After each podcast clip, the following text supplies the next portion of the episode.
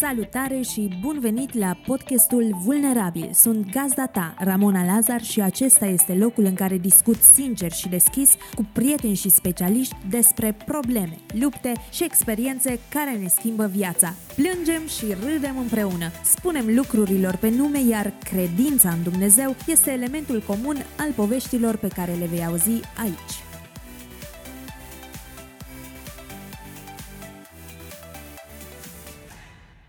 Salut și bine ai venit la episodul treizeci al podcastului Vulnerabil. Parcă nu-mi vine să cred că am ajuns la treizeci de episoade, dar oboseala pe care o resimt îmi spune că munca și energia chiar s-au dus acolo unde trebuie. În episodul de azi o vei cunoaște pe Corina Cosma. Corina este soție și mama a doi copii minunați, iar fetița ei este dintre puținii copii care s-au născut de două ori. Vei înțelege de ce spun asta pe parcursul episodului. Luna, cea în jurul căreia gravitează discuția de azi, a fost diagnosticată cu spina bifida și hidrocefalie. A fost operată intrauterin, iar șansele ei la o viață normală au fost foarte limitate. Știu că îți e greu să asculți povești dramatice și poate tragice despre copii, mai ales dacă ești și tu părinte, dar crede-mă că acesta este un mod în care putem fi alături de alți părinți care trec prin lucruri mai provocatoare decât noi. Faptul că le ascultăm povestea înseamnă că ne deschidem inima și învățăm să empatizăm cu durerea lor, cu lucrurile pe care le experimentează. Totuși, povestea aceasta este mai mult despre minuni și har decât despre boală și tragedie, dar vei descoperi asta dacă asculți chiar acum discuția mea cu Corina. Corina, bun venit la podcastul Vulnerabil! Bine v-am găsit și mă bucur foarte mult că te-am putut să te cunosc. Sunt și eu recunoscătoare că ai acceptat invitația mea, dar dincolo de asta sunt recunoscătoare că am descoperit povestea voastră și am ajuns să aflu mai multe despre ea, mai ales în documentarea pentru acest interviu în care noi am mai povestit. Dar pentru cei care poate nu au auzit până acum povestea voastră, nu te cunosc nici pe tine, nici pe soțul tău, mi-ar plăcea să ne spui cine e Corina. Corina depinde pe cine întrebi. Dacă îl întrebi pe tatăl meu, ar zice că eu sunt sâmbetul familiei. Dacă îl întrebi pe soțul meu, ar zice că sunt echilibrul familiei. Și dacă îl întrebi pe oameni de pe TikTok, ar zice că sunt mămica operată intrauterină. Eu sunt Corina, sunt o fetiță care s-a născut într-o familie creștină, Oastea Domnului. Mai am un frate mai mare, mi-a plăcut mult să-L slujesc pe Dumnezeu, mai ales în lucrarea cu copiii. Și am făcut și un canal de YouTube cu Bible Kids, unde făceam tot felul de activități, îmi plăcea foarte mult să lucrez cu copiii. Apoi m-am căsătorit cu Cătălin, noi spunem Small, și după câtva timp a venit în viața noastră Abel, care are doi ani și opt luni, este un băiețel energic, și pe fetița noastră care are șapte luni, o cheamă Luna. Îmi place foarte mult muzica, se călătoresc, am călătorit foarte mult la, la facultate, cam asta sunt eu. Wow, îmi place așa că ne-ai dus prin toată istoria, să zic, ne-ai dus un pic și în copilărie și perspectiva părinților, a soțului tău, chiar foarte fain. Îmi place și că ai atins partea asta de biserică, să o numesc așa, și partea spirituală.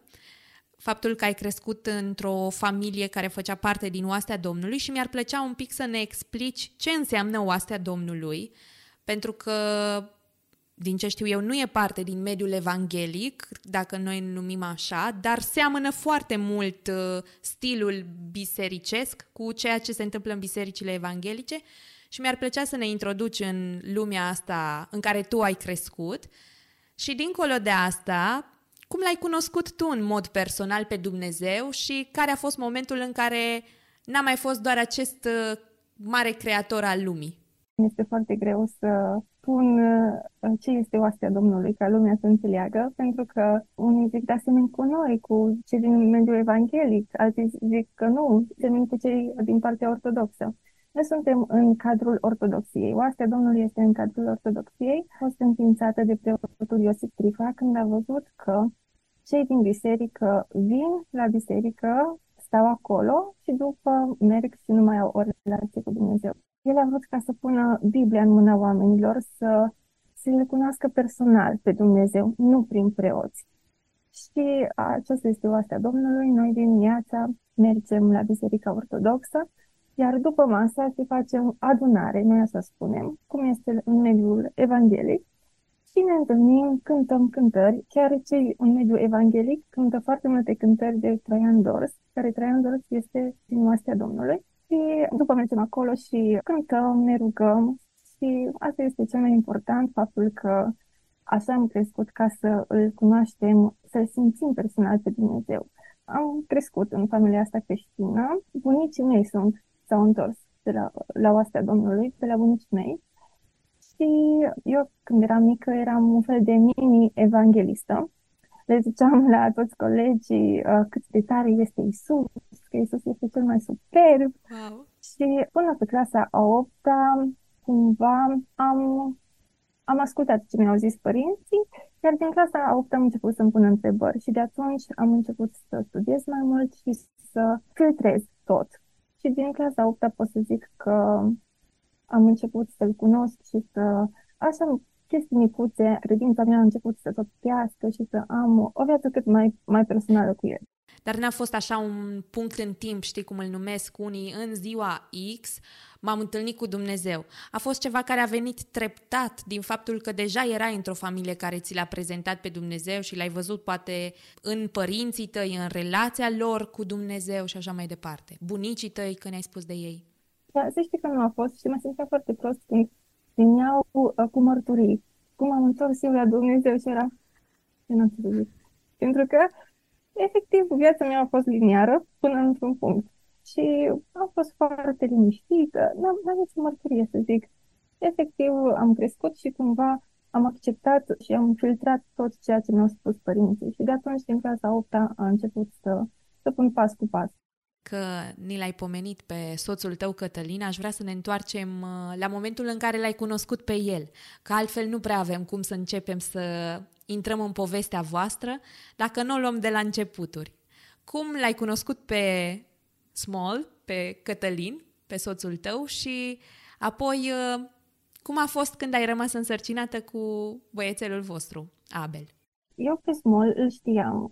Pentru că, cumva, îl știam pentru că el se dă cu bicicleta, face scheme și așa. N-ai cum să nu îl știi. Adică era un, un băiat blond care vrea să-și rupă gâtul la orice colț de stradă. Făcea tot felul de scheme și așa. Eu îl știam, am fost în același liceu, dar îl știam vizual și știam că ți-am Small, atâta. Și știu că au venit la noi la adunare și prima întrebare a fost ce caută ei aici? Pentru că erau mai mulți prieteni din cadrul celor care se dau cu bicicleta, cu B M X-ul. Și după ne-am cunoscut, bine, noi avem o poveste foarte interesantă, că el a stat foarte mult după mine. Eu i-am spus că nu vreau nimic de la el și să mă lase în pace, dar nu mă lase. Și cumva el, bine, prima dată a venit, el nu este dintr-o familie creștină, a venit și s-a întors la Dumnezeu și după m-a descoperit pe mine, deci nu a venit pentru mine. Și după câțiva ani în care tot a stat după mine, efectiv doar după mine a stat, nu, nu s-a mai uitat la nici fată sau așa, am fost împreună și după, cred că un an de căsătorie, am rămas însărcinată cu Abel și ne-am bucurat foarte mult, ne-am dorit foarte mult un copil și ne-am bucurat că este băiat, iar primul să fie băiat a fost foarte, a fost foarte fericit. Și cum a decurs sarcina cu Abel? Cum a fost pentru tine să devii mamă pentru prima dată? Mi-mi plac foarte mult copiii și de mică am fost cu copiii, dar cineva mi-a zis că singura persoană care chiar ți se potrivește acest rol de mamă. N-am știut ce înseamnă asta. Eram, wow, mulțumesc! A fost foarte greu, am avut o sarcină foarte grea, s-a doar la pat, a fost și COVID-ul, a fost perfect că a venit COVID-ul pentru că eu am stat doar în pat, mi-era foarte rău și de la cincizeci de kilograme am mers la șaptezeci și cinci de kilograme. Eu care eram tot timpul foarte slabă și cumva Dumnezeu a lucrat prin uh, medicul nostru. Am fost foarte atentă să ne alegem un medic foarte potrivit. Am vrut să nasc natural, doar că Abel a avut uh, cordonul umbilical de două ori în jurul gâtului și lichidul nu mai știu cum era. A fost cumva cezariană de urgență și am avut emoții, dar slavă Domnului că Abel a fost sănătos, mare, de trei sute nouă sute, n-am avut nicio problemă cu el, efectiv s-a răcit foarte târziu. Dumnezeu chiar ne-a, ne-a protejat cu el și, sincer, n-am știut să conștientizez ce binecuvântare este. Credeam că este normal, dar nu. Aș zice acum că la fel mi se pare și mie, cumva. Când primești sau ți se dă un copil sănătos și te bucuri de el din toate punctele de vedere și așa, ți se pare normal. Și, deși nu e așa, și alta ar trebui să fie atitudinea noastră, mai ales dacă ne mai uităm în jur sau uh, avem o altă experiență, ni se schimbă perspectiva. Dar uh, după ce ai avut sarcina asta grea și totuși Abel a fost sănătos, faptul că totul a mers bine după a minimizat impactul sarcinii, care a fost așa de dureros. Ce te-a făcut să îți faci curaj sau să vă faceți curaj să mai aveți un copil și cum ai reacționat când ai aflat că ești însărcinată pentru a doua oară? De când am căsătorit știam că nu vrem doar un copil. Small este singur la familie și a zis că nu vrea. Eu mai am un frate, dar mi-ar fi plăcut să am mai mulți frați. Și cumva mama mea sunt opt frați. Și am văzut cât de superb e să fii opt. Adică am crescut foarte frumos cu încă șapte unchi și mătuși. Și am zis clar că vrem să avem al doilea copil și chiar de întâi iunie am aflat că sunt însărcinată. Am fost foarte fericită pentru că era ziua copilului. A fost momentul potrivit să aflăm că sunt însărcinată. Știu că mă rugam și normal că vreau și o fetiță. Dacă Abel era fetiță, vreau un băiat ca să experimentez ambele situații. Și mă rugam și spuneam, Doamne, mi-ar place foarte mult să am o fetiță. Și atunci o voce a venit și mi-a zis, dacă va fi fetiță, va fi bolnavă. Dacă va fi băiețel, va fi sănătos. Ce alegi?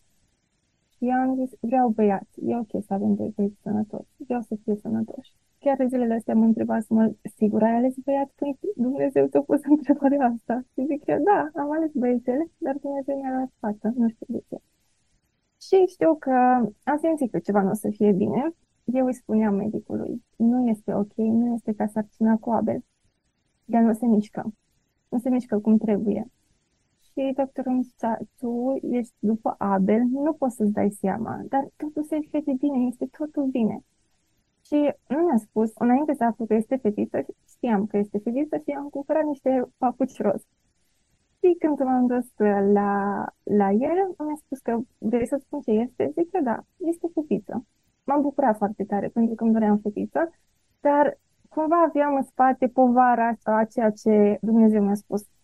Și eram, da, mie să mi se întâmple, poate să mi se întâmple mie, adică nu poate să mi se întâmple mie asta.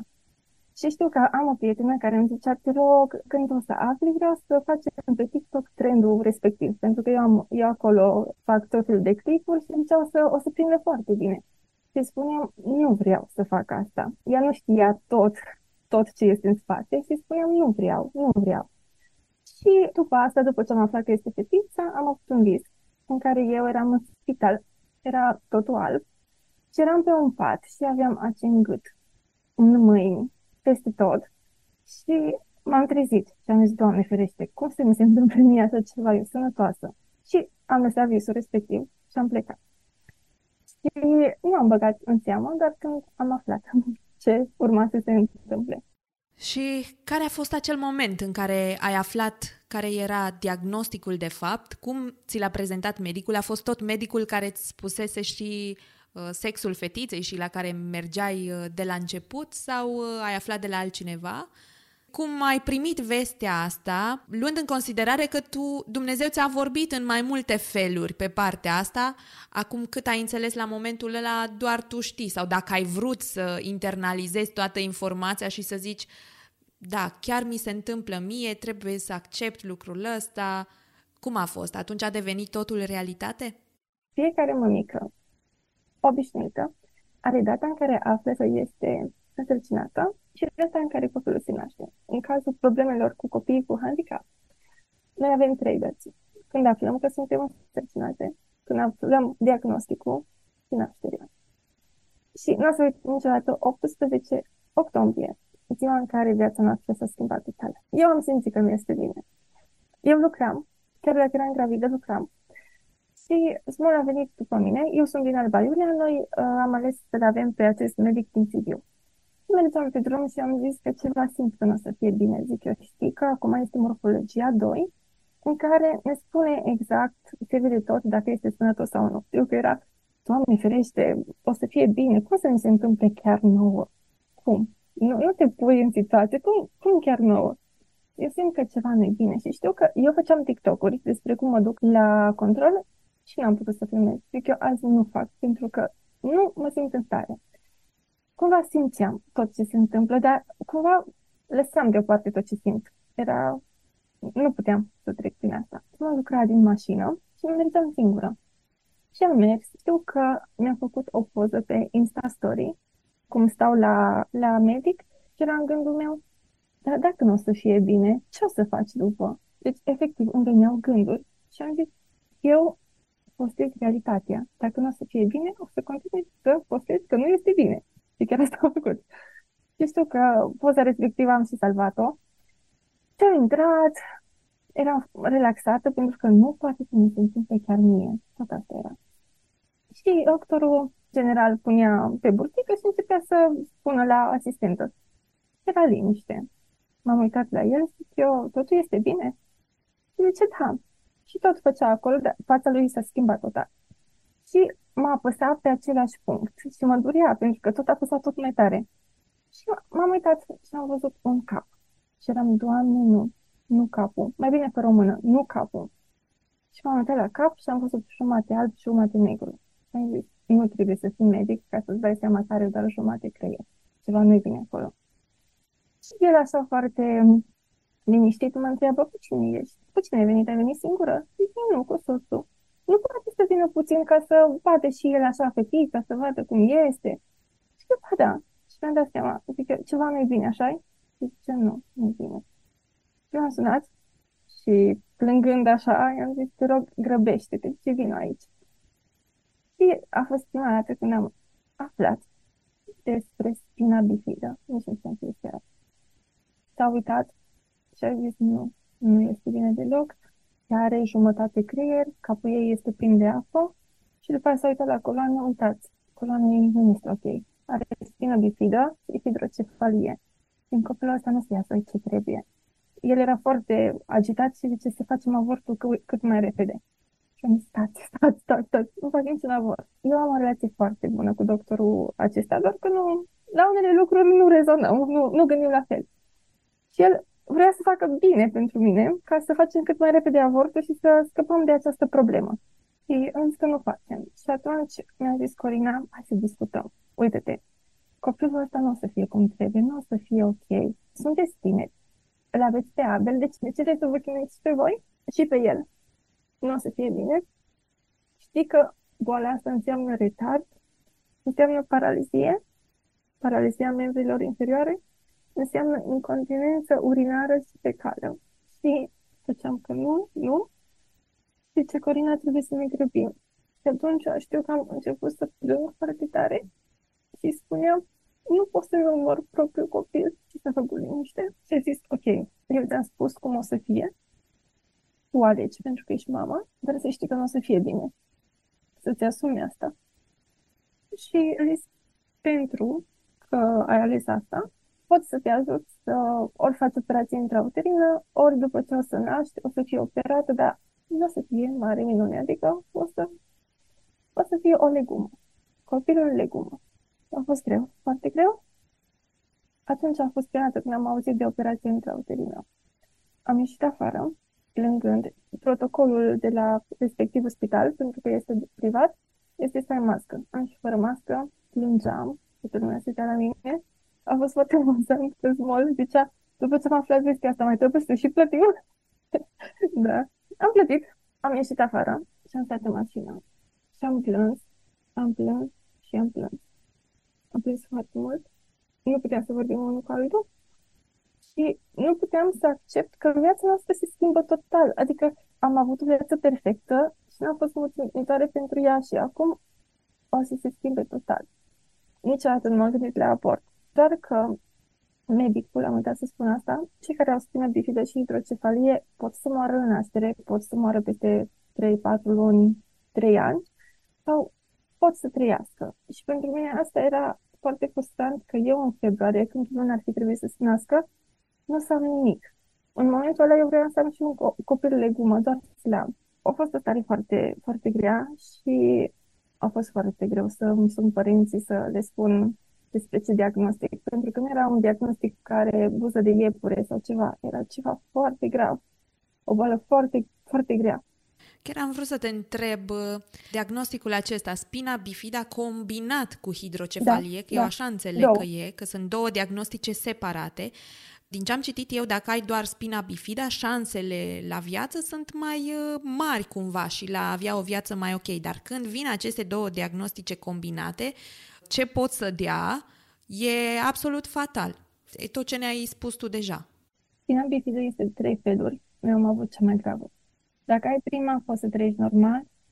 Dacă ai celelalte două, cu semnul întrebării. Iar hidrocefalia s-a făcut din cauza spinei bifide și a afectat tot creierul. Ea avea jumătate de pe la douăzeci și patru de săptămâni.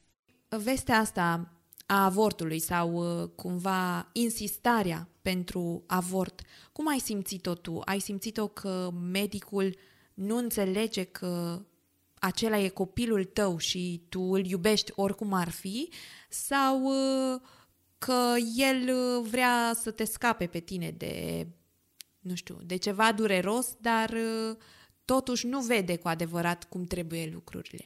A fost greu. Eu cumva, părinții m-au educat că avortul nu este bun. După am luat asta, când am fost matură, și am ales eu, pentru că multe, tot ce mi-au spus părintele am ales eu, dacă sunt de acord sau nu. Și am, am luat prin filtrul meu și am fost de acord, că acolo este viață și că lupt pentru viață. Nu m-am gândit niciodată că eu voi fi în postura în care să aleg viața. A fost greu, pentru că eu l-am înțeles pe el.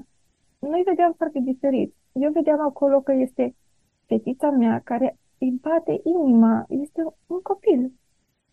Și de multe ori zic, dacă burta ar fi transparentă, am gândit altfel, pentru că l-am vedea.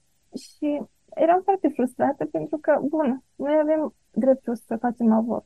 Dar de ce nu avem dreptul să păstrăm copilul?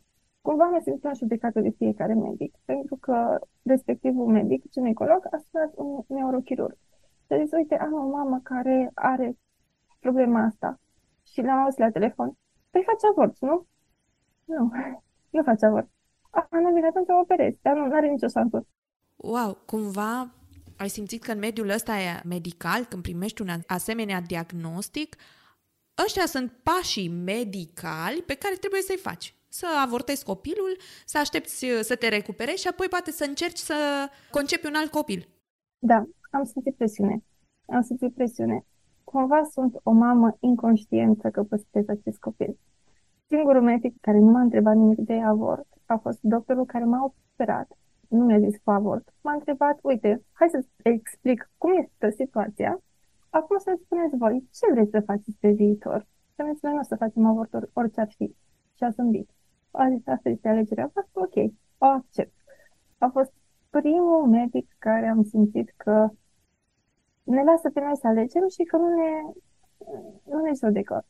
Și cum spun, vorbesc cu sute de mămici, multe mămici, după ce mi-au ascultat povestea, m-au sunat și au zis, Corina, medicul mi-a zis că asta este singura soluție. Eu nu știu de operație intrauterină, eu nu știu de asta și suferă foarte mult. Da, a fost o presiune.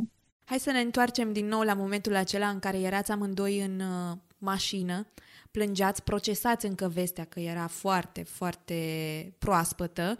Poate te-ai gândit cum să-i suni pe părinții tăi, cum să-i sunați pe părinții lui Cătălin, nu știu exact când a fost momentul în care ați dat vestea familiei lărgite. Cum au primit ei vestea și care au fost pașii pe care i-ați făcut imediat după aceea? Oh, prima dată am sunat pe mama mea. Și mama mea tot timpul ne încurajează și așa zic, lasă, o să fie bine. Nu înțelegea cât de grav este. Părinții Small la fel au fost dermați. Nu, nu... Tot la fel, mama îmi spune, nu, nu vine să fie că nouă mi se întâmplă asta. Cum să mi se întâmplă ție? Am ajuns acasă și eram terminată. Am vrut să nu venim acasă pentru că nu vreau să ne vadă Abel așa, dar mi-a zis nu avea putere. Sincer, știi ce am simțit atunci? Rușine. Interesant. De ce? Sau față de cine? Față de ceilalți. Pentru că nu ești capabilă să faci un copil sănătos. eu foarte mult timp.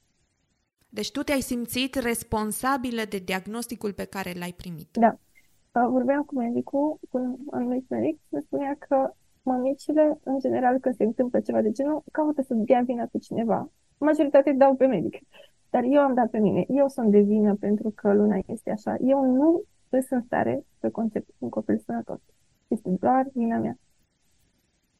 Și pe lângă vinovăția asta, care foarte mult timp am ținut-o, a fost și rușinea. Rușinea că eu nu pot să am un copil sănătos. Și asta ai simțit-o imediat după ce ai primit diagnosticul sau s-a activat mai târziu? Nu, în mașină, dar după, după, bine, după ce mi-am revenit, pentru că am avut două zile jumate în care am plâns în continuu. M-am întors acasă și am sunat pe o mamă care are o fetiță cu hidrocefalie. Culmea, Small cu soția ei sunt prieteni, nu știu cum. Așa, sunt în mediul creștin și și ea este o minune, efectiv este o minune. Am sunat-o pe ea, pe cine să spun, pe mamele care au copii sănătoși, nu putea să pună nimica, doar că sunt alături de mine. Și am sunat-o pe ea, este, eu cu ea nu prea vorbesc, adică doar ne salutăm. Și am sunat-o și am plâns și am zis, uite ce s-a întâmplat, ce să fac? Și a fost persoana care m-a ajutat foarte mult pentru că m-a liniștit. Faptul că ea a trecut prin toate greutățile astea m-a liniștit. Mi-a zis, Corina, o să fie bine, Dumnezeu o să lucreze. Și cumva ea a fost cea care m-a făcut să mă liniștesc. Atunci a fost momentul în care m-a liniștit. Dar mi-au luat două zile jumate în care nu am făcut nimic, doar am plâns. Am plâns, am plâns, am avut nevoie. Iar apoi am zis, bun, ce fac? O să intru în depresie sau o să lupt pentru copilul ăsta? Am zis, bun, dacă intru în depresie, nu rezolv nimic, vreau să lupt pentru copilul ăsta. Și doctorul la care am fost, a fost foarte important faptul că el ne-a spus și de operație intrauterină și de faptul că trebuie să ne facem un remene fetal. Primul lucru, trebuie să-ți faci un remene fetal și să mergi la o a doua părere. Și ne-a făcut programare la remeneul fetal și am zis, bun, o să lupt și Dumnezeu o să ne ajute, o să fie alături de noi. Cumva rușinea de care ți-am spus-o, cred că este de la Satana, cred că a fost de la Satana, a fost efectiv, am dat-o și am zis, nu, este copilul meu, dacă eu nu o să fiu alături de el, cine o să fie? Și de ce să-mi fie rușine? Nu suntem o familie, noi o să fim un exemplu, poate, dar noi o să ne trăim viața cum vrem noi. Și nu o să-mi fie rușine, să fie rușine de propriul copil, nu o să-mi fie rușine de asta. Dar cu vinovăția că este vina mea, am trăit mai mult, mai multe luni. Asta s-a întâmplat marți și duminică m-au sunat cei de la remene fetal, pentru că în Cluj am vrut să-mi fac, că doctorul respectiv s-a îmbolnăvit și că nu mai pot să merg săptămâna următoare la remene. Cerul pur și simplu s-a coborât pe mine, deci am zis, nu, nu se poate așa ceva. Am văzut că este ceva foarte, foarte rău, dar a fost planul lui Dumnezeu. Și am zis, bun, o să spun să mă programez la doctorul care face operații intrauterină, doctorul Rahimian. Trebuie să specific că operația asta intrauterină nu se face la stat, doar la Regina Maria în București. El este cel care face operația aceasta. Și o să nu să fac programare. Și am zis, este o urgență. Operația asta intrauterină trebuie să se facă până la douăzeci și opt de săptămâni. Este un anumit timp. Trebuie aduse materiale, trebuie să vină doctori. Este foarte complicat și totul este pe repede înainte. Și îi spuneam că, vă rog, faceți cumva să ajung la el. Și zice, bine. Tu vorbeai cu asistenta sau cu cineva de acolo, din cercul lui? Nu, nu, nu, cu call ah, center, okay. un call center, un call center. Am sunat la Regina Maria. Și zice, bine, peste patru săptămâni puteți să veniți la el. Am zis, bine, nu faceți nicio programare, lăsați așa. După aia am sunat la remene, să fac remene în București. Și am zis, este urgență, vă rog frumos, ajutați-mă. Vă sun eu. Și m-a sunat după ce am fost operată. Deci cam așa a fost. Și am zis, Doamne, nimica nu merge bine. Și acolo, atunci știu momentul unde stăteam și am zis, Doamne, accept. Accept această încercare. A fost primul moment în care am acceptat.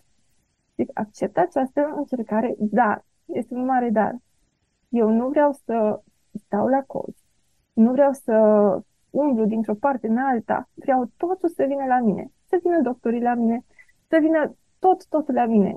Efectiv, eu o să merg prin tot, dar eu nu vreau să mă stresez, să merg pe nu știu unde. Și asta a fost la doisprezece, la miază. Știu că nici n-am avut poftă de mâncare, eram atât de dezamăgită.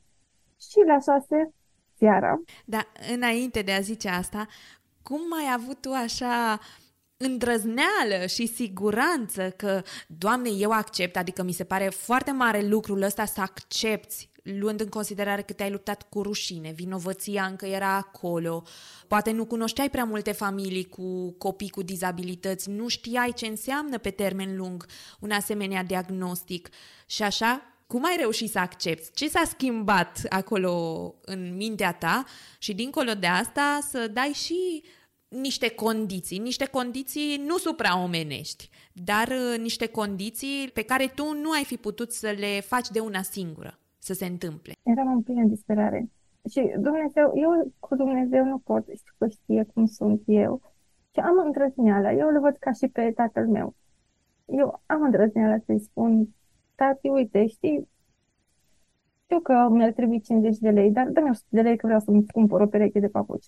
Adică, foarte, am fost disperată, în primul rând, și uh, ce m-a făcut să accept faptul că am înțeles că acesta este planul lui Dumnezeu pentru mine și că El poate să facă minuni. Pentru că cuvintele au foarte mare, foarte mare putere. Și acum sunt foarte atentă la ele și aveți grijă ce spuneți, că eu atât am spus, eu nu vorbesc foarte mult, dar când zic ceva, cred că numai prostii am zis. Când a fost în ianuarie, știu că în ianuarie, știam din Biblie minunile lui Dumnezeu, ce minune a făcut Dumnezeu.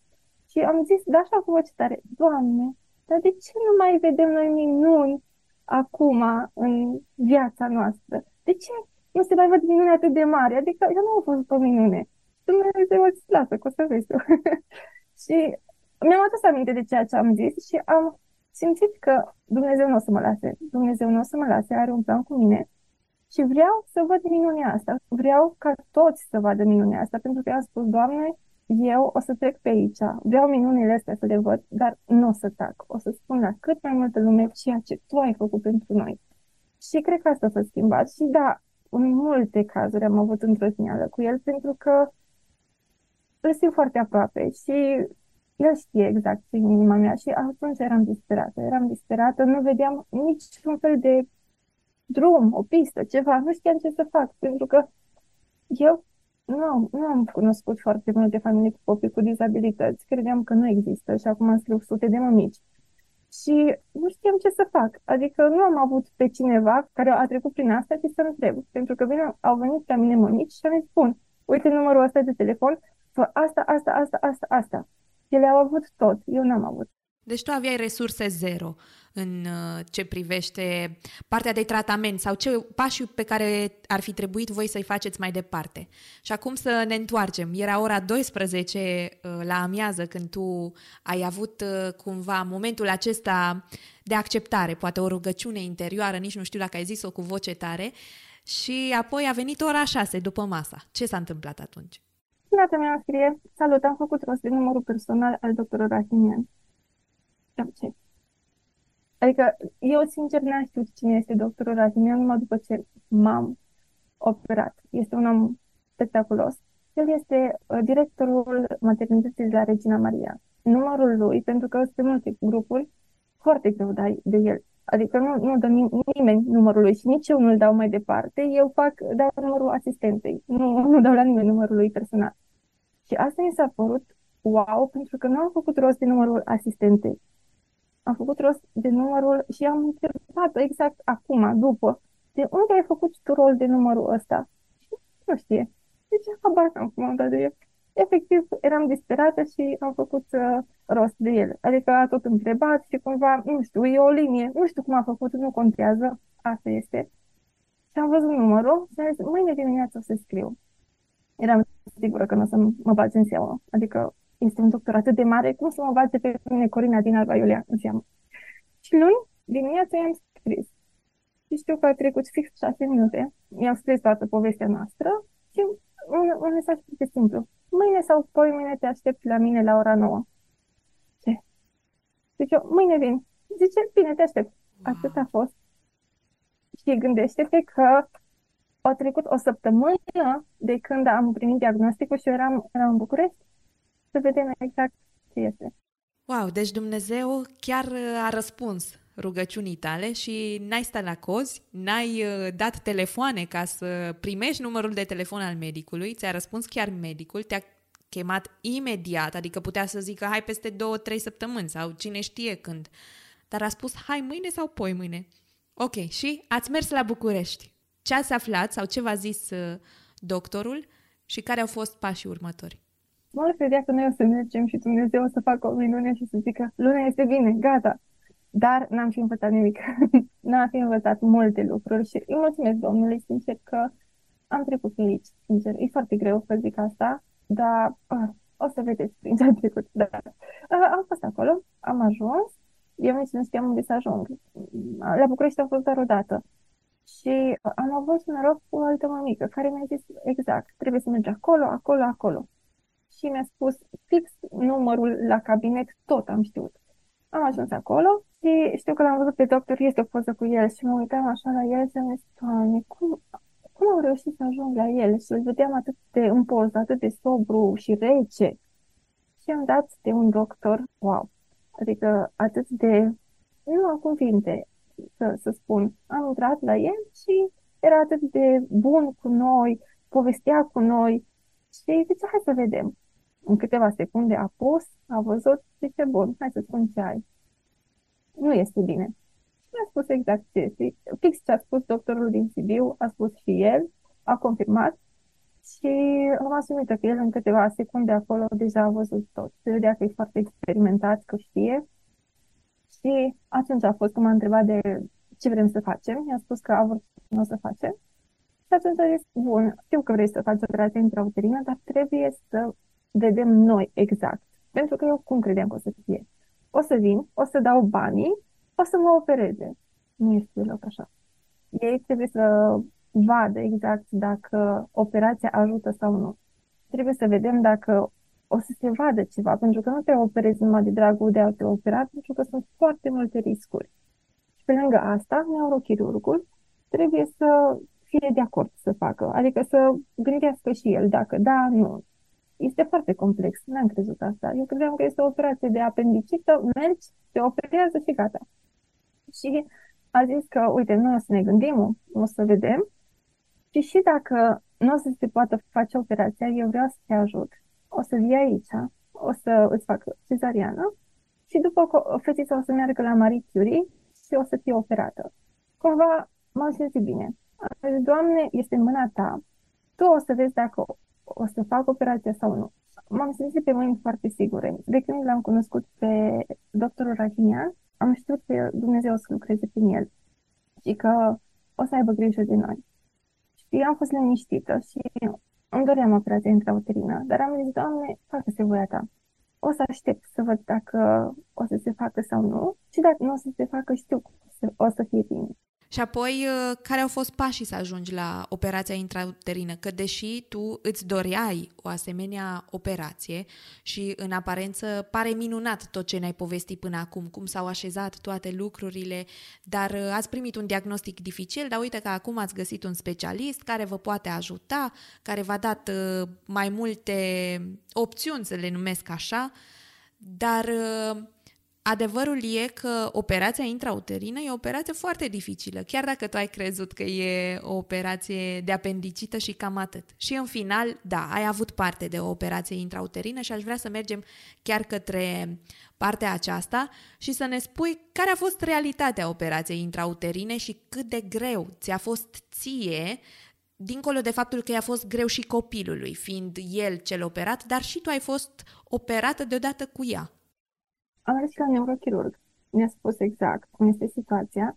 Ambii doctori nu mi-au zis, vai, o să faceți operație intrauterină, o să fie foarte bine. Nu, mi-au spus exact, este grav, copilul tot o să aibă handicap și sunt foarte multe riscuri care mi s-au spus. Mi-a spus doctorul că el face același lucru, dar fiecare caz este diferit, depinde de voi.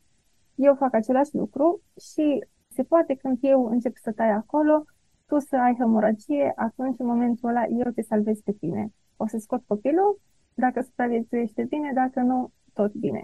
Când mi-a spus de asta, eu eram, nu, dar vreau să fie copilul salvat. Și zice, Corina, tu mai ai un copil acasă, mama trebuie să fie salvată.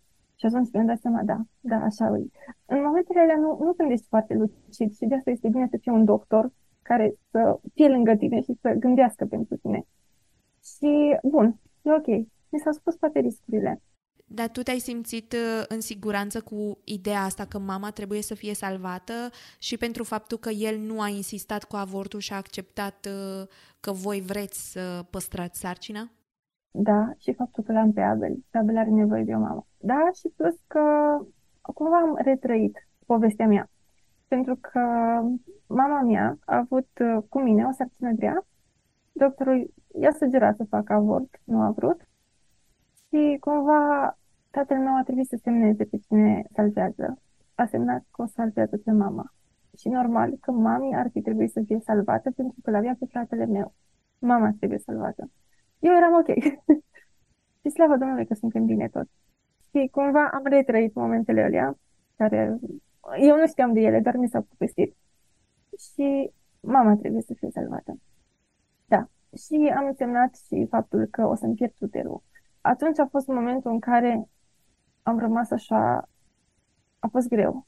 Mă gândeam, dar stai un pic, cum să-mi pierd uterul? Adică dacă mai vreau un copil, dacă... Și doctorul mi-a zis, ia timpul tău, gândește-te, eu trebuie să-ți spun toate riscurile, pentru că nu pot să-ți zic că o să fie totul bine. Astea-s riscurile, îți riscuri. Mă gândeam, bun, nu, nu, nu, nu, nici neurochirurgul, nici el și le mulțumesc că a fost așa, pentru că ne-a spus exact toate riscurile. Am zis, bun, eu o să am, ce folos am un uter super așa și fata mea să fie cu retard și așa. Trebuie să lupt pentru ea, chiar dacă o să-mi pierd uterul. Și am fost și la neurochirurg, la fel și el mi-a zis toată situația foarte real. Asta m-a ajutat foarte mult. Eu doar am așteptat să-mi spună. Mi-au spus cumva ok-ul, cam asta a fost. Gândește-te că în optsprezece octombrie am aflat și în șaisprezece noiembrie a fost operația. Da, și trebuie cumva să, și neurochirurgul, care este cel mai bun din București, trebuie să își facă timp să vină și doctorul Rahimian. Foarte greu mi s-a părut că a fost. Adică, cumva mi se pare că doctorului a fost foarte greu, nu mie. Eu doar am așteptat. Pentru că el a făcut totul. Adică el îmi spunea, uite-te, acum mergi la R M N. Trebuie să mergi la R M N. Acum trebuie să îți faci injecțiile astea. Mi-a făcut niște injecții pentru plămâni, aici în Alba Iulia. Pentru plămâni, dacă se întâmplă ceva, să poată să reziste copilul. Deci, tot ce a trebuit să, să fac, asistenta îmi scria foarte frumos.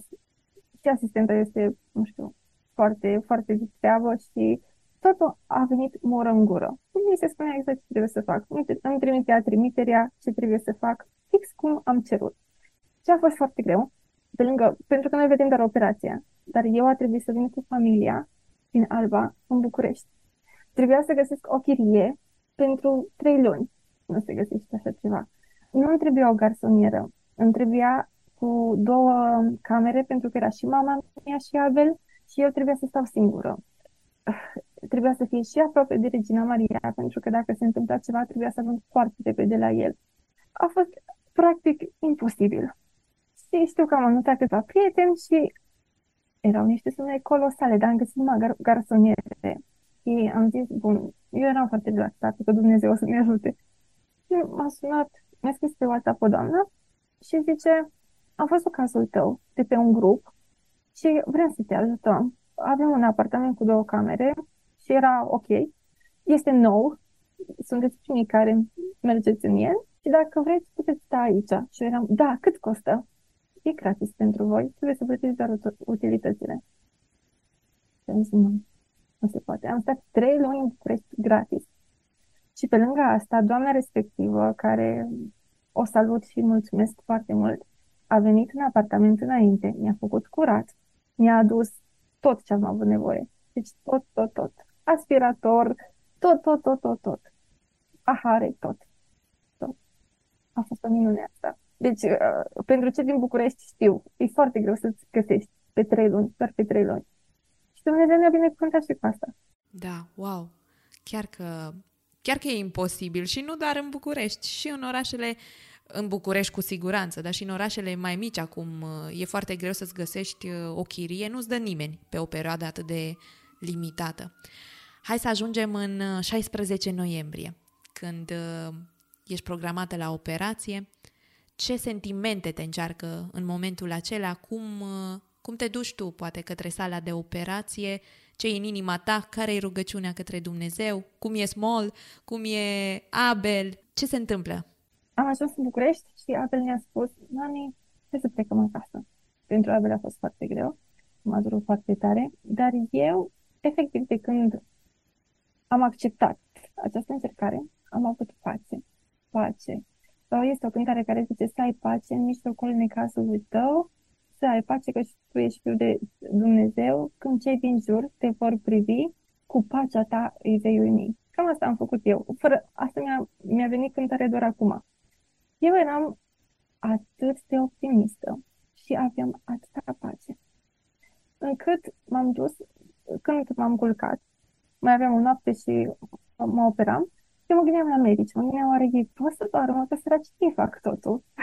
Și mă rugam la Dumnezeu pentru ei și ziceam: Doamne, dă-le putere. Și îi spuneam: Doamne, pe mine mă operează cei mai buni medici din București, din țara asta.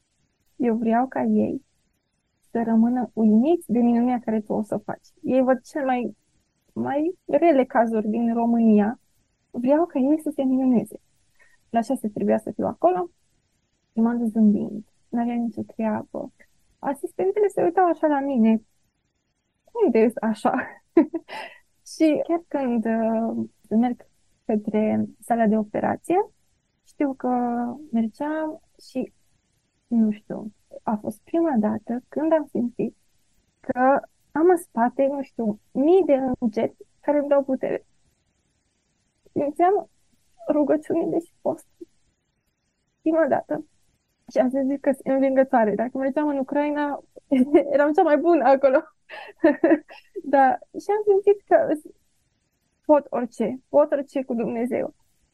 Și chiar asistenta m-a întrebat: știi prin ce o să treci, nu? Zic eu: da, da, știu, exact, o să fie greu, știu tot. Adică mi s-a spus, asta mi-a plăcut foarte mult, mi s-a spus exact ce o să mi se întâmple, o sută la sută, că o să fiu intubată, că o să am acela gât, că o să am ace pe acolo, că o să am tub pe acolo, am știut tot. Și chiar mi-a zis, zice, interesant că ești, ești așa, nu știu, liniștită când altele urlă pentru o cezariană și tu nicio treabă, știam că o să fie bine. Adică Dumnezeu, ui cu mine, ce să mă fie bine. Wow, ce ne-ai povestit tu acum arată exact uh, ca și visul pe care l-ai avut înainte de, de a afla diagnosticul.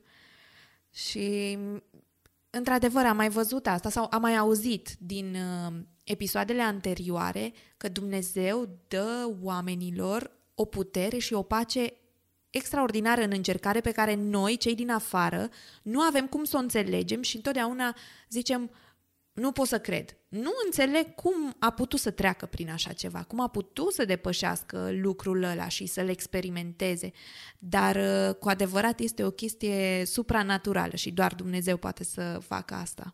Și apoi a fost operația, care a fost foarte grea. Cred că și recuperarea în sine a fost extrem de grea și poate ne povestești puțin ce ți-au spus medicii după ce au făcut operația intrauterină, după ce au văzut ce e de fapt acolo în interior, pentru că la ecograf, R M N și toate cele poate se vede ceva, dar de multe ori realitatea nu corespunde.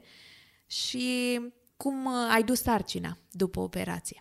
Operația a fost grea, ca să înțeleagă toată lumea, eu zic așa foarte puțin și cum, cum știu, ca o mamă, nu ca un medic. Efectiv, m-a tăiat de sub buric până jos. A scos-o, a fost trei, trei echipe. Prima echipă a fost ca să deschidă și să scoată copilul. A doua echipă a fost neurochirurgul care el a operat. Gândește-te că, nu știu, mi se pare atât de greu. Anestezistul a trebuit să mă țină pe mine, anesteziată și intubată, și și pe copil. Pe amândouă mi se pare foarte complicat. Neurochirurgul trebuie să opereze când copilul este scos din placentă doar cu spatele și el trebuie să opereze așa, un copil foarte mic, foarte greu. Iar a treia echipă trebuie să bage totul la loc și să coase tot. mi-au fost cusute și membranele, lichidul amniotic al meu s-a dus și mi-au pus artificial, au închis tot acolo, deci mi se pare wow. Wow, efectiv, copiii care se operează intrauterin se numesc copiii care se nasc de două ori, pentru că ea a fost scoasă, băgată la loc și după aia, când a fost născută, a scos-o de tot. Da, este ceva foarte greu pentru ei. Dumnezeu să le dea înțelepciune și putere în continuare să facă asemenea operații. A fost greu. Primul lucru, când m-am trezit, l-am văzut pe doctorul Rahimian și am întrebat unde este bebe. Și zice, este în burtică, o să dorm. Cumva totul a mers bine. A fost o operație grea. Luna la fel. A fost rău. N-a fost bine. Fix ce mi-a zis doctorul Rahimian, așa a fost. Nu, n-a dat greș cu nimica. Eu m-am trezit, știu că mă uitam așa, tot adormeam, era foarte greu pentru mine. Și a venit doctorul la mine și a zis, să știi că Dumnezeu ține cu tine. Și mi-a zis, da, știu, eu îl iubesc și îl iubește. Pentru că operația a reușit. Nu avea certitudinea că tot o să iasă bine. El face același lucru, dar fiecare femeie este diferită, fiecare caz este diferită. Și la noi a fost ok. Dumnezeu chiar ține cu tine, Corina. Da. Eu în momentul ăsta, eu nu l-am întrebat foarte multe. Eu efectiv am avut încredere în el și ce-mi zicea, aia făceam. Și de asta a fost foarte greu. Când m-am trezit, nu pot să vă spun că este o durere. Efectiv, e mai mult decât o durere. Chiar dacă eu eram tratată ca un ou, adică toată lumea era lângă mine. Știu că era o asistentă care tot timpul era doar cu mine, pentru că nu puteam să fac nimica. Și știu că venea din, nu știu, foarte, foarte des, venea să-mi pună, să nu, nu trebuia să-mi dureri. Pentru că dacă aveam dureri, puteam să nasc. Și m-am trezit și cum îmi spuneau ei că o să fie, m-am trezit cu oxigen, simțeam că mă doare gâtul pentru că am fost intubată. Pe mâna asta aveam A C, pe mâna asta A C, aici aveam A C, în coloană A C. Îmi burtă un tub și nu m-am uitat, pentru că nu vreau să o văd. Și lângă vedeam foarte multe aparate care mergeau. Mult s-a speriat prima dată cum am văzut la A T I. Deci erau foarte multe aparate, a fost foarte greu. Foarte, foarte greu. Și chiar dacă primeam foarte mult ca să nu mă doară, efectiv simțeam, nu știu, o durere, nu știu, parcă m-a rupt cineva. Nu pot să descriu durerea asta, chiar nu pot. Doar cine trece pe acolo poate să... să simtă durerea asta. Și a fost uh, greu faptul că am stat șapte zile în pat. Patru zile, n-am avut voie să mă întorc pe o parte și pe alta. Și îi spuneam, dar vă rog, nu pot. Nu pot. Trebuie, trebuie să stai așa. Și știu că după patru zile m-am întors pe o parte și m-a dat cu spirit. Eram, doar, îți mulțumesc, îți mulțumesc. Nu, nu pot să-ți descriu sentimentul cât de bine a fost. Și a fost greu. Adică eu nu făceam absolut nimic. Mi se aducea cu siringa apă. Și cumva ca să depășesc momentul ăsta, luam fiecare pas micuț care îl făceam. Adică azi nu am putut să fac nimic. Mâine puteam să beau eu singură cu siringa apă. În ziua următoare puteam să beau cu paharul. Wow, slavă Domnului că pot să beau cu paharul. După aia tot, tot așa. Și eu unde am stat, am stat cinci zile la A T I. Nu aveam lumină, nu aveam, nu vedeam nimic. Vedeam un perete, atât. Și toate mașinările care erau. Și când am fost dusă pe salon, am aflat ce este mulțumirea. Pentru că eu credeam că totul nu este dat. Și în octombrie, când am, am aflat diagnosticul, dar noi la adunare se face mulțumirea roadelor. Și mama mi-a zis că să mergem și noi. Pentru că este o adunare mare. Și am spus că nu am de ce să merg, pentru că eu n-am de ce să-i mulțumesc Domnului, să mergă cei care au. Și mi-am adus aminte cuvintele alea. Și atunci am zis, Doamne, îți mulțumesc că pot să văd cerul, pot să văd un brad, aveam un brad verde. Îți mulțumesc că pot să mă întorc pe o parte și pe alta. Iar când am început să merg, am zis, Doamne, îți mulțumesc că pot să merg.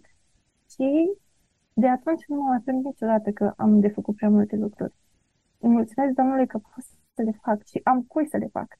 Wow, da. Au fost acele șapte zile în care ai fost la pat, dar după aceea recuperarea a continuat, nu ai avut aceeași mobilitate, a trebuit să depinzi cel mai mult de ajutorul soțului tău pentru că mama ta se ocupa mai mult de Abel și erați toți acolo la București. Și așa, din ce am povestit noi până acum, mie mi se pare, cum ai zis, că ești o persoană energică, veselă, optimistă, pusă pe treabă, gata să facă lucruri cu scheme, cu planuri. Și cred că genul ăstora de persoane le e greu să accepte ajutor. Doar că ție nu ți s-a dat nicio alternativă. Tu fie acceptai ajutorul, fie stăteai acolo pe pat sau nu, nu reușeai să faci lucrurile pe care ți le-ai propus. Cât de tare și cum te-a afectat faptul că ai fost dependentă o vreme de ajutorul soțului tău în ipostază așa de vulnerabilă? Eu nu puteam să fac absolut nimic. Nu puteam să mă ridic, puteam doar să mănânc singură, dacă îmi punea cineva mâncarea, și trebuia să mă ducă cineva la baie și nu puteam nici să trag apa singură. Totul faci timp burtă. Asta am constatat. Și era greu să merg. Adică eu mă, hai, mă ambiționam să merg și să stau. A fost foarte greu.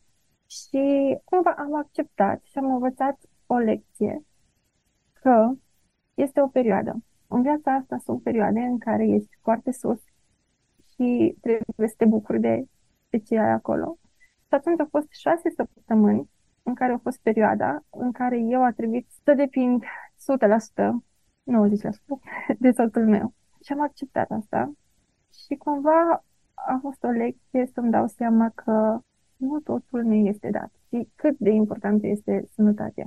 Și în contextul acesta în care soțul tău te-a ajutat, tu erai mai mult sau mai puțin dependentă de el, aveați uh, un copil sănătos care era plin de energie și avea nevoie de doi părinți, tu erai însărcinată, era greu pentru tine, cum v-a influențat toată vestea asta, tot parcursul ăsta, toate schimbările, că v-ați luat casa și v-ați mutat la propriu, relația de cuplu și cum ați reușit să rămâneți un cuplu când totul era, trebuie făcută aia, aia, aia, hai ajută-mă poate, dă-mi aia, te rog, te rog, poți să-mi aduci din nou un pahar de apă.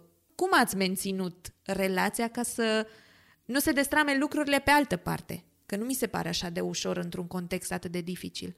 Există doar două variante, din păcate. Când afli că ai un copil cu handicap, ori te apropie foarte mult, ori divorțezi. Mijloc nu există. Cum ne-am ținut relația? Noi am acceptat. A fost foarte important faptul că amândoi am fost pe aceeași undă. Și fetele care nu sunt căsătorite și mă ascultă, întrebați-vă, prietenul, ce-am face dacă? Ce-am face? Pentru că dacă eu vreau să păstrez copilul și el nu vroia, ruptura era o sută la sută. Dar amândoi am mers și am luptat pentru fetița asta și mai ales amândoi suntem foarte pro-copii, nu știu, copiii sunt pe primul loc pentru noi. Am acceptat, am fost rațional, am știut că o să ne fie greu, am știut că vrem să luptăm pentru ei și am știut că este o perioadă.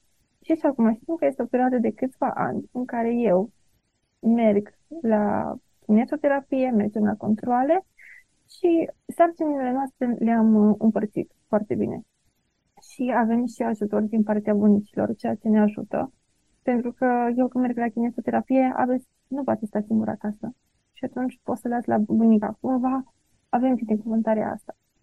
Și asta ne-a ajutat cel mai mult, că am fost pe aceeași lungime de undă și cumva nu mai avem timpul nostru. Chiar nu, nu mai avem timpul nostru, dar încercăm seara, poate când nu mai suntem obosiți, să stăm, să povestim. E foarte important faptul că, nu știu, amândoi credem același lucru și chiar dacă nu mai putem să citim din Biblie împreună sau ceva de genul, facem separat, dar știm că pentru o perioadă scurtă de timp așa o să fie. Mă bucură că la voi nu a fost extrema aceea negativă, că pot să o numesc așa, ci s-a materializat în ceva pozitiv care v-a unit și v-a ținut împreună pentru, nu doar pentru un scop comun, ci și pentru relația voastră, că până la urmă cred că iubirea este acolo și de asta rămân cuplurile împreună, nu doar pentru copii, ci și pentru că se iubesc. Normal, normal. Să nu uităm de asta.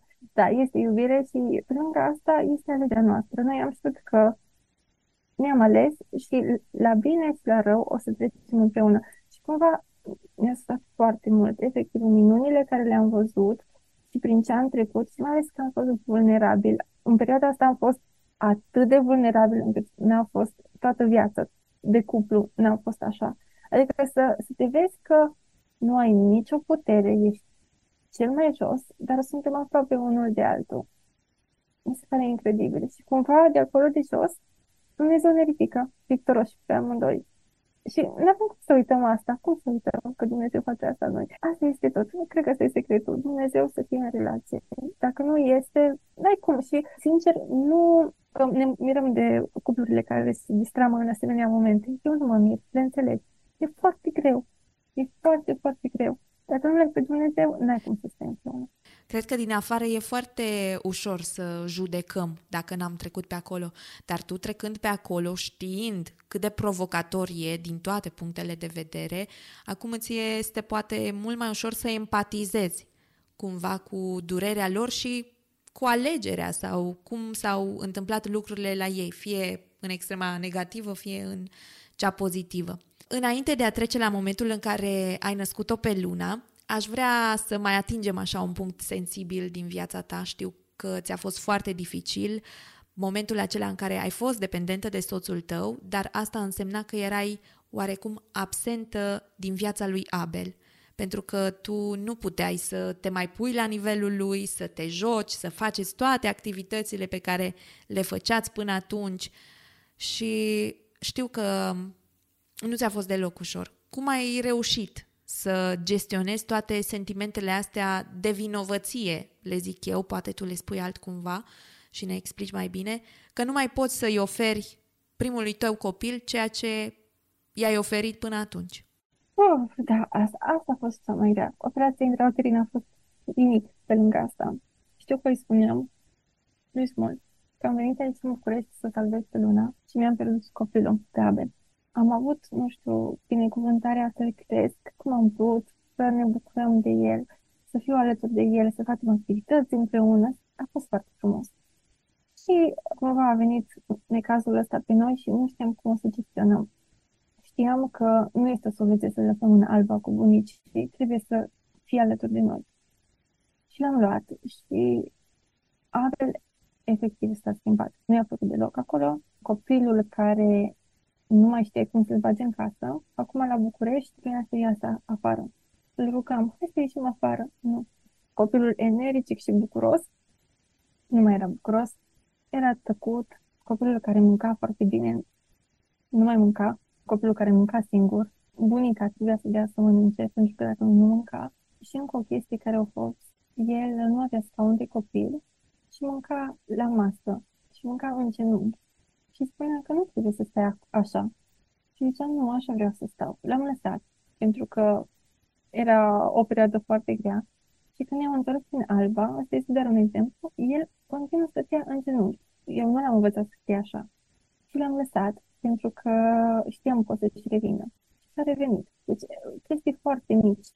A fost foarte greu pentru el, pentru că nouă zile, cât am stat internată, nu, nu m-am mai văzut. A fost prima ruptură de mine, chiar dacă a avut-o pe bunica, chiar dacă l-a avut pe Small, știu că nouă zile, în fiecare zi, Small a venit cu o jucărie acasă, ca să-l să facă cumva să, să treacă peste. Să-i mai aducă poate un soi de bucurie în toată durerea aceea. Da, da, și a fost foarte greu. Am crezut că nu o să-și mai revină, că trebuie să fac ceva.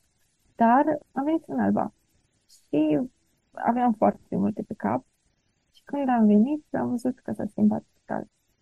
Adică a vrut să iasă afară, nu i-a făcut nimica. Pur și simplu era Abel care a fost.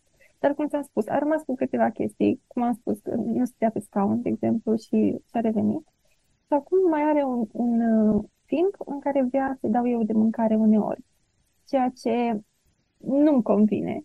Dar mamele care trec prin situații asemănătoare și vă uitați pe Instagram și vedeți totul perfect, nu, la voi este o altă situație.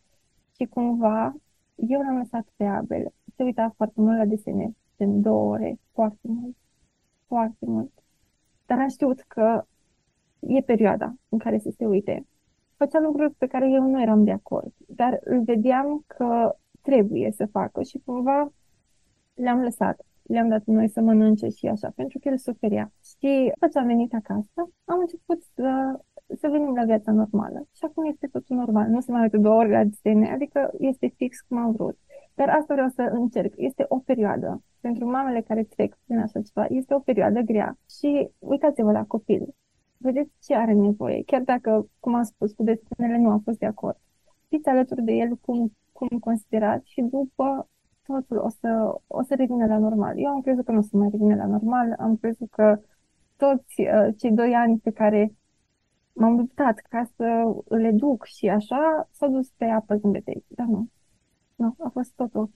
Și de asta a fost o perioadă în care nu mi-a convenit multe lucruri și am suferit foarte mult pentru că îl vedeam. Dar mă bucur că acum totul a revenit la normal. Și ce ți-a fost cel mai greu? Ți-a fost greu să-ți ții emoțiile sub control când erai în prezența lui? Sau că nu puteai să petreci timpul pe care de obicei îl petreceai cu el? Nu puteam să fiu acolo. Eu, cât timp am fost operată, nu trebuia să plâng, să râd, să am emoții, pentru că fiecare emoție putea să mă facă să nasc, ceea ce nu era ok. Și am fost foarte ok, am fost destul robot, deci nu aveam nicio treabă, dar vedeam care are nevoie de mine, adică aveam nevoie de mama lui. Și eu, de multe ori, nu puteam să stau, știu că mă forțam să stau doar lângă el. Și îmi spunea Small, te rog, pune-te și în pat, pentru că nu mai pot. Se vedea că îmi crucea apele pe mine. Și a fost greu ca să te spun, mami, mami nu poate. Mami nu poate. Mami nu poate să se joace cu tine, mami nu poate să stea cu tine, pentru că erau momente în care îi spuneam la Small, te rog, du-l în altă cameră, nu, nu mai pot. Eram obosită. A fost foarte greu. Să gestionezi jocul ăsta între cât de obosită sunt și cât de mult îmi doresc să mai petrec timp cu copilul meu. Aș vrea să ne întoarcem acum la Luna și la momentul în care ea s-a născut. Să ne spui poate la câte săptămâni ai născut-o, cum s-a declanșat nașterea și ce ai simțit când ai văzut-o pentru prima dată. Am aflat la douăzeci și patru de săptămâni că Luna are spina bifida și hidrocefalie. La douăzeci și opt de săptămâni am fost operat intrauterin, iar la treizeci și cinci de săptămâni am născut. Asta șase săptămâni. E foarte important ca copilul să stea acolo cât mai mult sau până consideră doctorul, pentru că operația intrauterină, în primul rând, stopează boala, nu mai lasă să își facă de cap, dar spunea medicul că burtica mămicilor este mai ceva ca un incubator, unde stau bebelușele, pentru că acolo ei se refac, este mediul cel mai bun. Și de asta, în șase săptămâni, pe lângă că oprește operația, se mai reface cât se poate. Acum, fiecare caz este diferit. Și după șase săptămâni știu că era douăzeci și șapte decembrie și erau sărbătorile. Noi mergem la colindat, suntem o familie mare, mergem pe la toți. Noi eram singuri în București. Și a venit fratele meu cu tatăl meu la noi și a zis, fratele meu, vreau să vă colind. Și am zis, ok, dar de ce nu ne colinzi în sufragerie? Nu, că vreau să vă colind afară. Bine. Și a început să cânte, dar se auzea acordeon. Fratele meu cântă la acordeon. Acordeon, cahon, mai multe lucruri. Și am zis, cum cântă fratele meu la toate? Cum? N-am, n-am înțeles de ea. Și nu mă aud multe voci colindând. Wow. Am ieșit și am văzut că grupul nostru a venit din Alba Iulia până în București. În douăzeci și șapte wow. decembrie. Adică erau sărbătorile. De ce ai venit? Au venit cu trenul. Așa, au fost vreo douăzeci și ceva. Au venit și, într-adevăr, eu eram pe modul robot, am rămas așa uimită, dar emoțiile erau acolo, nu erau, și am rămas uimită că au venit. Și au venit, ne-am bucurat cu ei și mă simt că m-am mutat. Nu știam ce s-a întâmplat. M-am dus la baie și am văzut că membranele s-au rupt. Ei erau acolo în casă, n-aveam nicio treabă și mi-am zis cumnatei mele, trebuie să merg la spital, trebuie să mă duc, pentru că s-au rupt membranele. A văzut și ea, zice, da, acum pregătim bagajul, eu n-aveam pregătit bagajul. Trebuie rapid să mergi. Și m-am dus la ei, m-am, m-am schimbat și zic uh, la prietenii noștri, zic eu, mă duc să nasc. Nu m-au crezut. Deci ei se uitau așa. Zic eu, chiar mă duc să nasc. Se uitau așa și după, cred că după o oră, fratele meu le-a zis, dar chiar naște, deci nu e o glumă. Ei nu, nu credeau că eu chiar mă duc să nasc. M-am dus repede pe drum și Din păcate sau fericire, nu știu, a fost săptămâna în care doctorul nu a fost în România. Și mi-a spus, eu o să plec. Dacă te întâmplă ceva, să știi că o să fii pe mâini bune, toată lumea știe ce să faci. Și așa a și fost. Dar să simțit tensiunea în aer. A venit doctorița care m-a consultat, a zis, da, astăzi o să vină fetița. Era multă lume în jurul meu și a fost momentul în care am zis că nu mai pot. Deci, când a început să facă cezariana, eram, Doamne, cât să mai, cât să mai supăr? Iar să pună în coloană ce îmi punea, iar să trec printr-o altă operație. Ei m-au tăiat exact pe operația intrauterină. Deci, din nou, iară, m-au tăiat tot acolo. Și știu că s-au pregătit să o intreze. Am văzut doctorițele care se ocupau de Luna, erau pregătite, aveau foarte mari emoții. Am văzut asta, se simțea, chiar dacă cu mine vorbeau tot felul de lucruri ca să uit. Și, normal, îi mulțumesc Domnului că am avut o naștere normală cu Abel, ca să văd cum este. O naștere este bucurie, te bucuri și așa. Dar experiența mea a fost durere. A fost totul dureros. Nu neapărat cezariana a fost normală, dar efectiv eu nu mai puteam. Și când am văzut-o, mi-a fost milă de ea.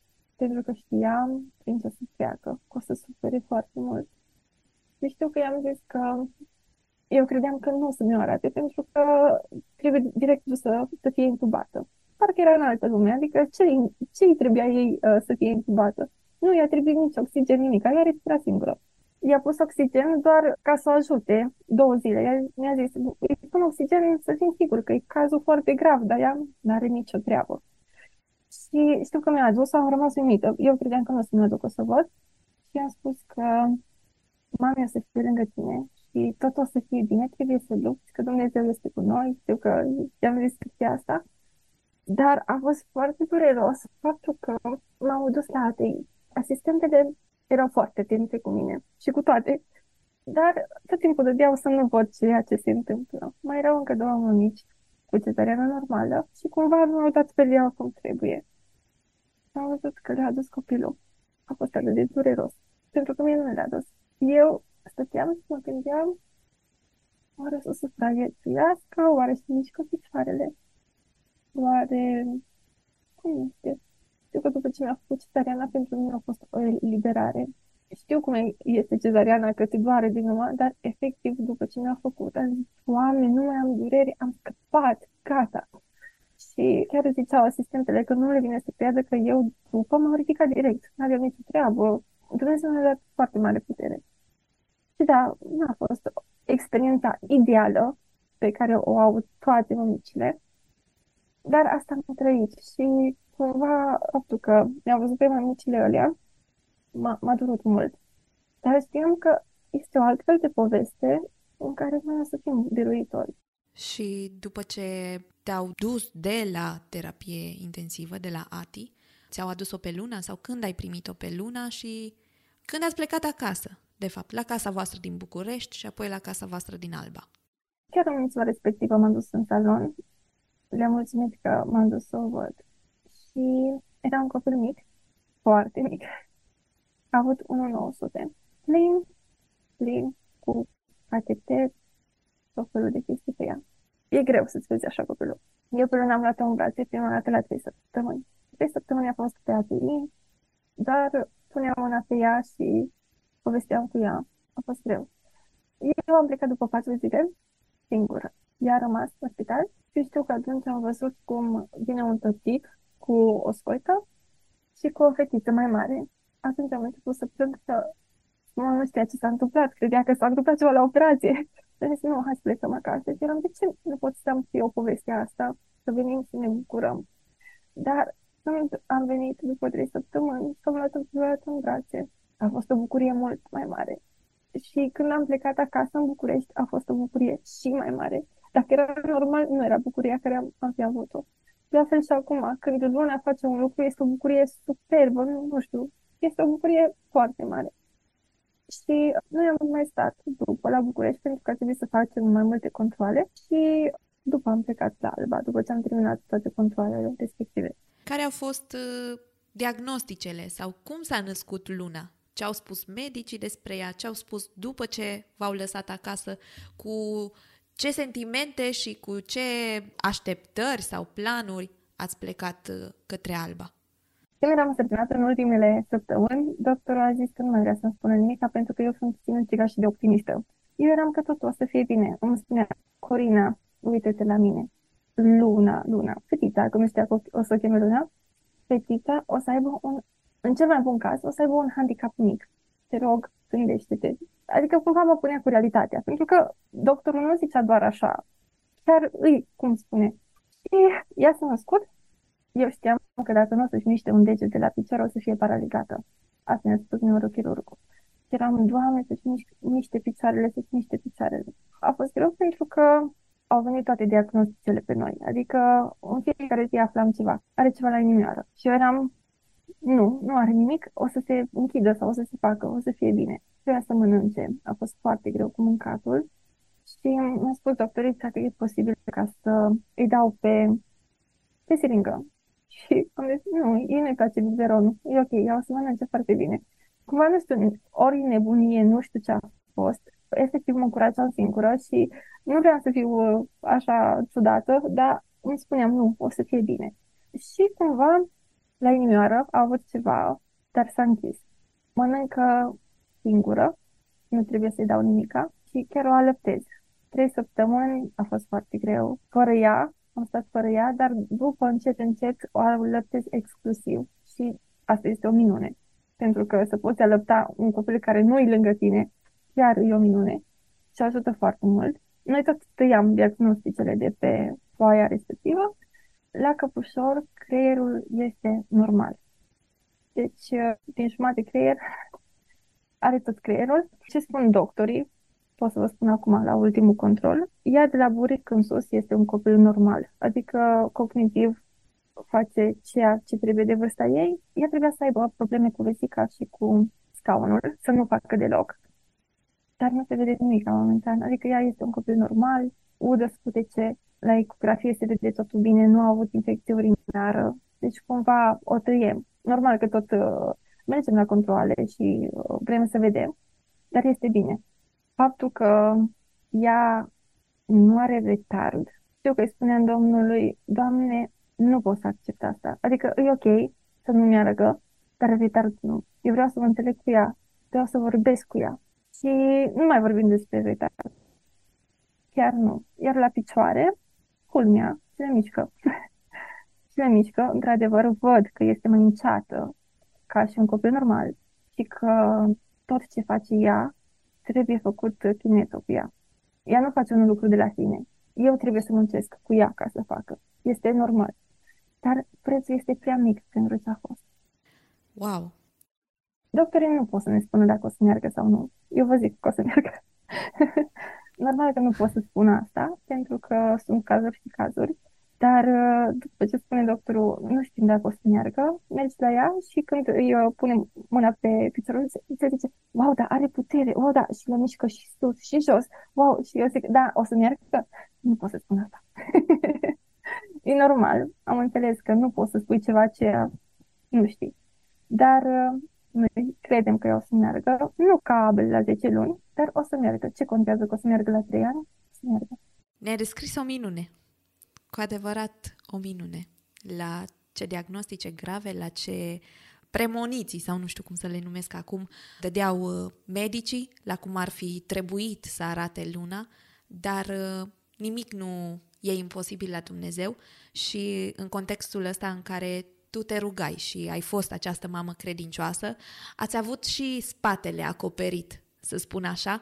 Au fost foarte mulți oameni care v-au susținut în rugăciune, care v-au ajutat în alte moduri și aș vrea să-i pomenim un pic și pe ei.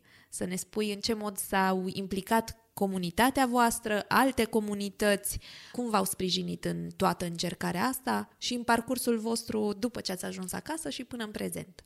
Comunitatea și familia ne-au susținut în post și rugăciune, cât și financiar. Iar și oamenii necunoscuți ne-au susținut. Îmi scriu foarte multe mămici, uh, cuvinte de încurajare.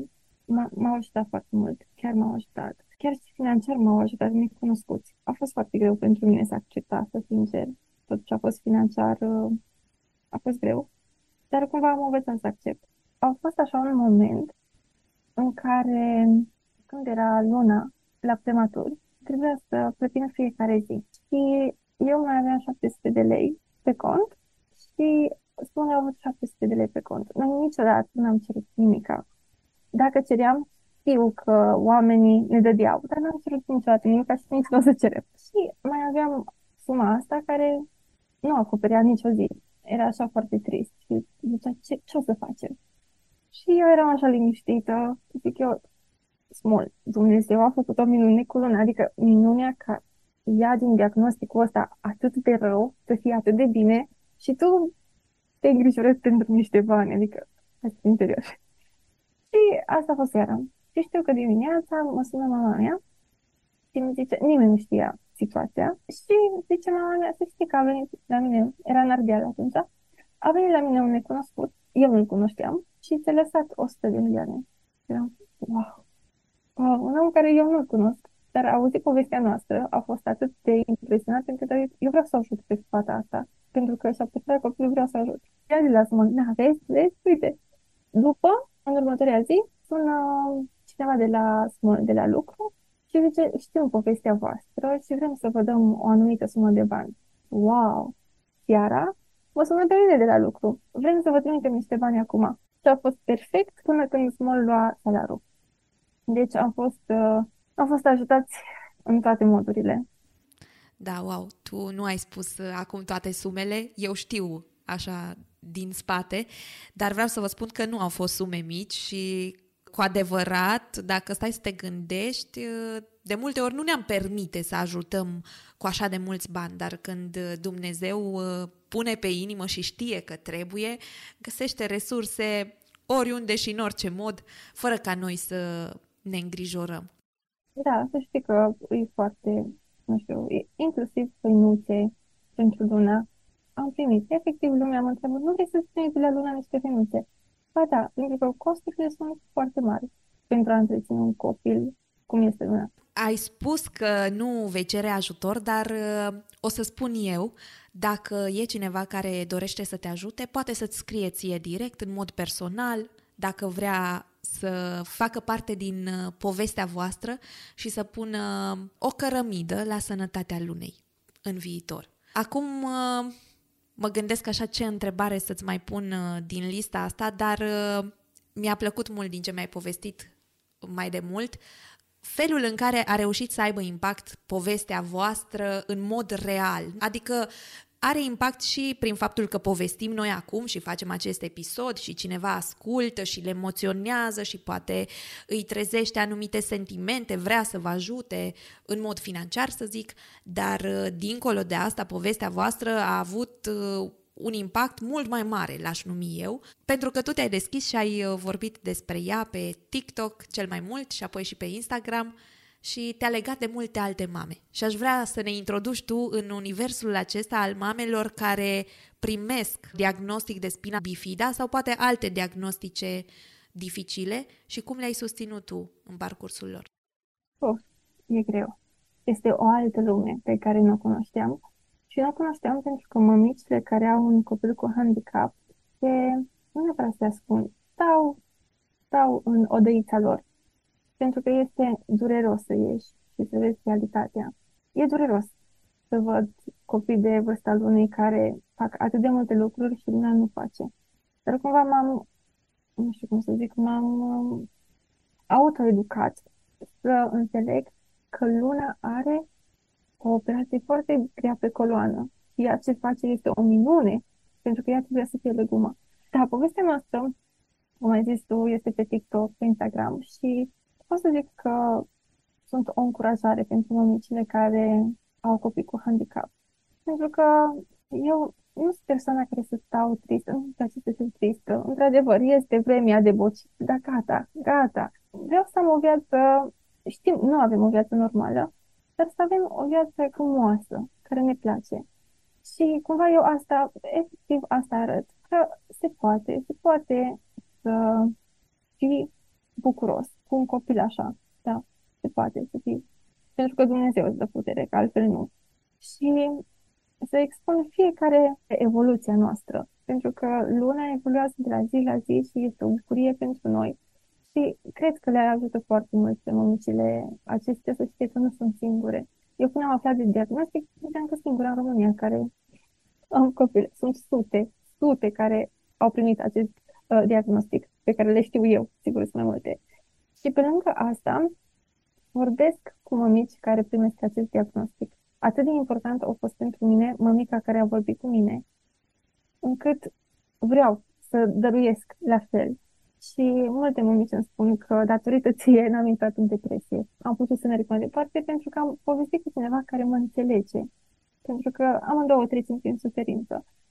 Și pe lângă asta am putut să vorbesc cu mămici care au primit diagnostic și să le ajut să ajungă la timp și să facă operația intrauterină. Și mă bucur că copiii sunt salvați. Sunt mulți copii salvați. Cel mai... Mesajul cel mai uh, tare pe care m-a, m-a emoționat, am văzut că mi-a scris o mămică care seara avea programat avortul, copilul era sănătos, doar că nu era la momentul potrivit. Și dimineața m-a găsit pe TikTok și a început să se uite la toate videourile mele și mi-a scris: Corina, să știi că m-am uitat la videourile tale și m-a impresionat faptul că tu nu ai avortat copilul acesta cu probleme care au avut foarte multe și am sunat la medic și am anulat programarea. Și acum o să se nască în septembrie. Am rămas impresionată de mesajul.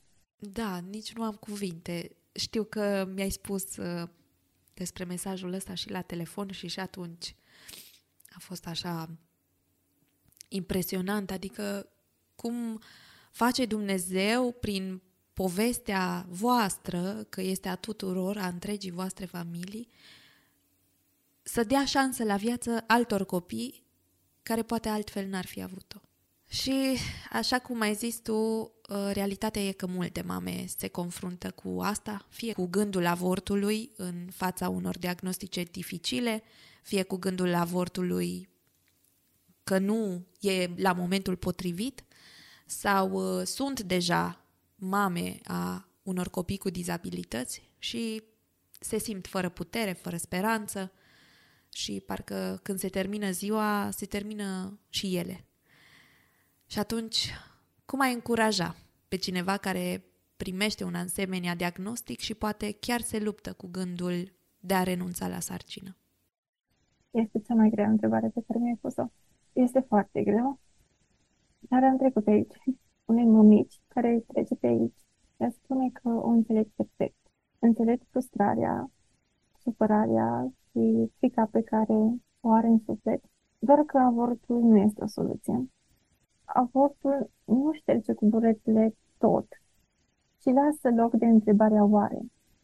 Vorbesc cu sute de mămici și multe mi-au spus că au făcut avort acum patru, șapte, opt ani și se gândesc în fiecare zi oare cum ar fi fost dacă.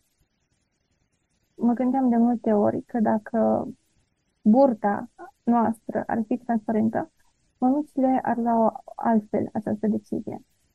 Avortul lasă suferința în inima unei mămici. Nu zic că avea un copil cu handicap nu este greu și nu suferi, dar mă uit la ochii albaștri al Lunei și uneori îmi zic cum aș fi putut să renunț la acești ochișori micuți și drăguți. Ea mă are doar pe mine. Când doctorul îmi spunea să fac avort, am simțit cât de puternică este o mamă. În ciuda celor din jur, doctori, chiar și soț, ea poate să își ocrutească copilul. La șase săptămâni ne bucurăm că inima bebelușului bate, dar la, să zicem, la douăzeci și patru de săptămâni ne zicem că ceva nu merge bine. Uităm că este aceeași inimă care bate. Este foarte ciudat.